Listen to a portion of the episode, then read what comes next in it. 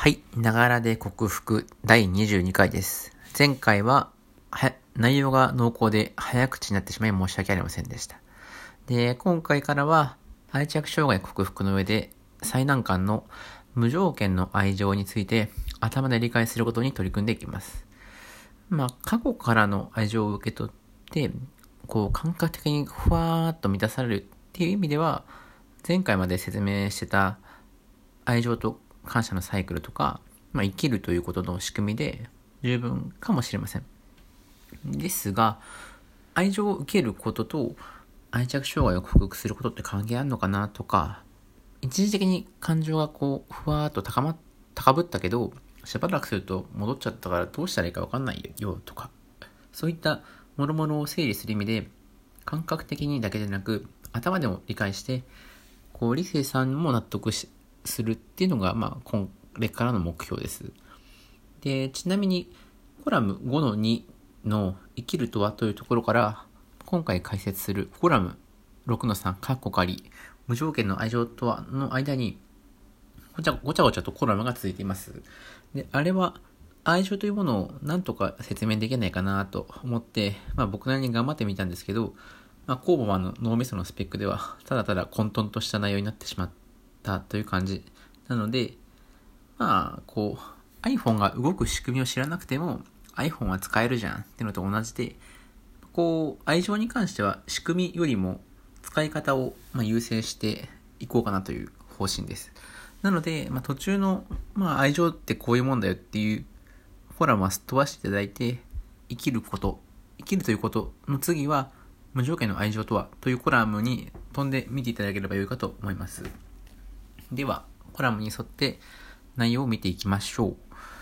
えー、丸1、無条件の愛情って何だろう？で、愛情について改めておさらいしておきます。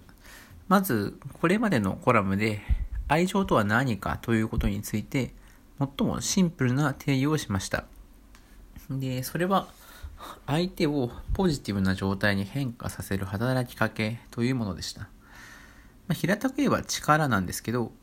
こう自分がいて、相手がいて、その間でやり取りをするというニュアンスを伝えるために、働きかけという言葉を使ってます。これだけだと、まあ、よくわかるような、わからないようなっていう感じなんですが、そこに感謝っていう概念を組み合わせることで、こう、世界の見見方が大きく変わります。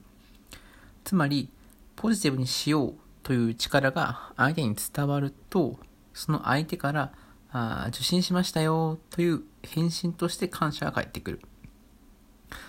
で、この考え方でいけば、愛情というものが極めてコミュニケーションを必要としたものであるということがわかります。まあ、愛情という働きかけをするのは自分だけど、それが実際に愛情かどうかは相手が決める。相手が感謝をしてくれて初めて、その働きかけが愛情として成立するわけです。まあ、この考えでいけば、まあ、あの、まあ、毒とか過保護とか過干渉ってのも全部、まあ、シンプルな話で、それは愛情じゃないよ。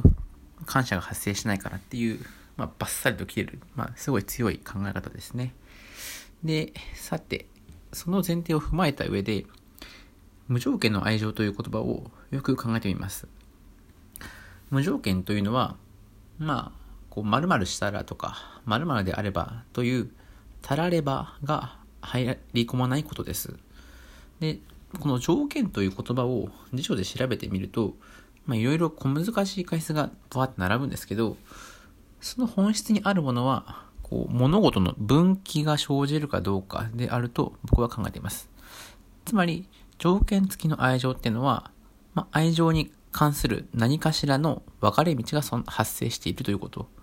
逆に言うと、無条件の愛情っていうのは、その分かれ道が存在しない、こう、まあ、一本道の愛情っていうことです。で、この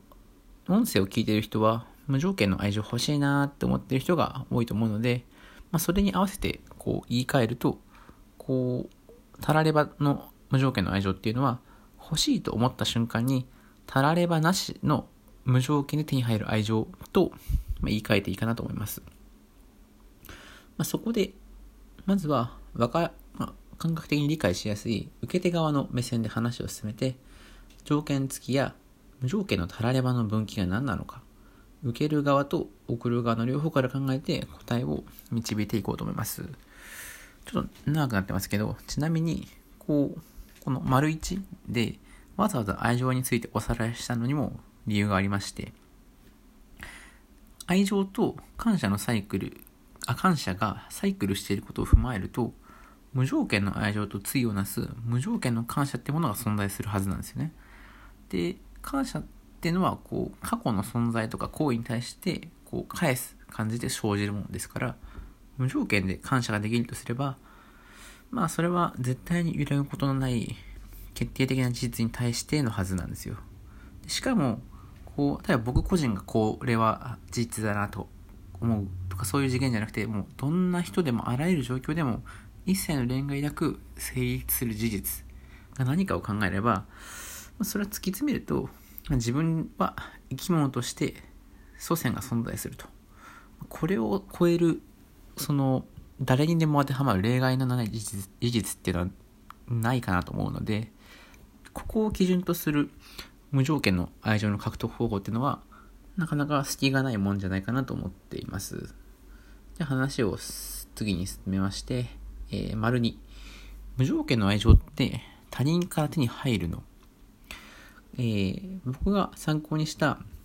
もう50年以上前の本みたいですけど、えー、このエイリック・フロムさんも、えー、母親からの無条件の愛情は作り出せないってなことを、まあ、言ってます。まあ、これはまあ文化的キリスト教圏なんで、まあ、そっち系の考えに基づいていると思うんですけど、まあ、実際でもそうなのかっつ、現代でもそうなの？これからもそうなのっていうのは、ちょっと見とく必要があるかと思います。で、ざっくりと説明してみると、まあ、不特定多数の人から、こう、いつでもどこでも条件ない、無条件の愛情っていうのが手に入らないというのは、まあ、わかるかなと思います。で、そこでも、やっぱ問題になってくるのは、じゃあ、身近な人とか、家族だったらどうなの？まあ、パートナーとかだったらどうなの？って思うんですけど、まあ、それだって、いついかなる時とか、まあ、どんな状況でもっていうのは限界があるんですよね。なんで、まあ、これらの厄介な事柄を一言で表すと、自分以外のもうあらゆる他者からいつでもどこでもたらればのない無条件の愛情を得る。それはできないよ。ということでいいかなと思います。で、まあ、文章では書いてありますけど、支配とか搾取とかそういう、まあ、そういう手段もあるといえばあるんですけど、まあ、この頃コラムではそういった、まあ、下道のような 方法には落ちずに頑張っていこうかなと思います。で、じゃあ結局のところ、自分といつでもどこでもたられはなしで一緒にいてくれて、無条件の愛情を注いでくれる、そんな存在がいるとすれば、まあ、それは自分しかいないんですよ。だから、自分で自分を愛するということができれば、そして自分で自分を受け入れるということができれば、無条件の愛情を獲得できるというわけです。だ平たく言えば慈愛なんですよね。ただ、そんなもんできたら困らんわっていう話なんで、えー、まあ、そのお困りごとを次回から、まあ、がっつり解説して、まあ、解消していこうと思います。では、さようなら。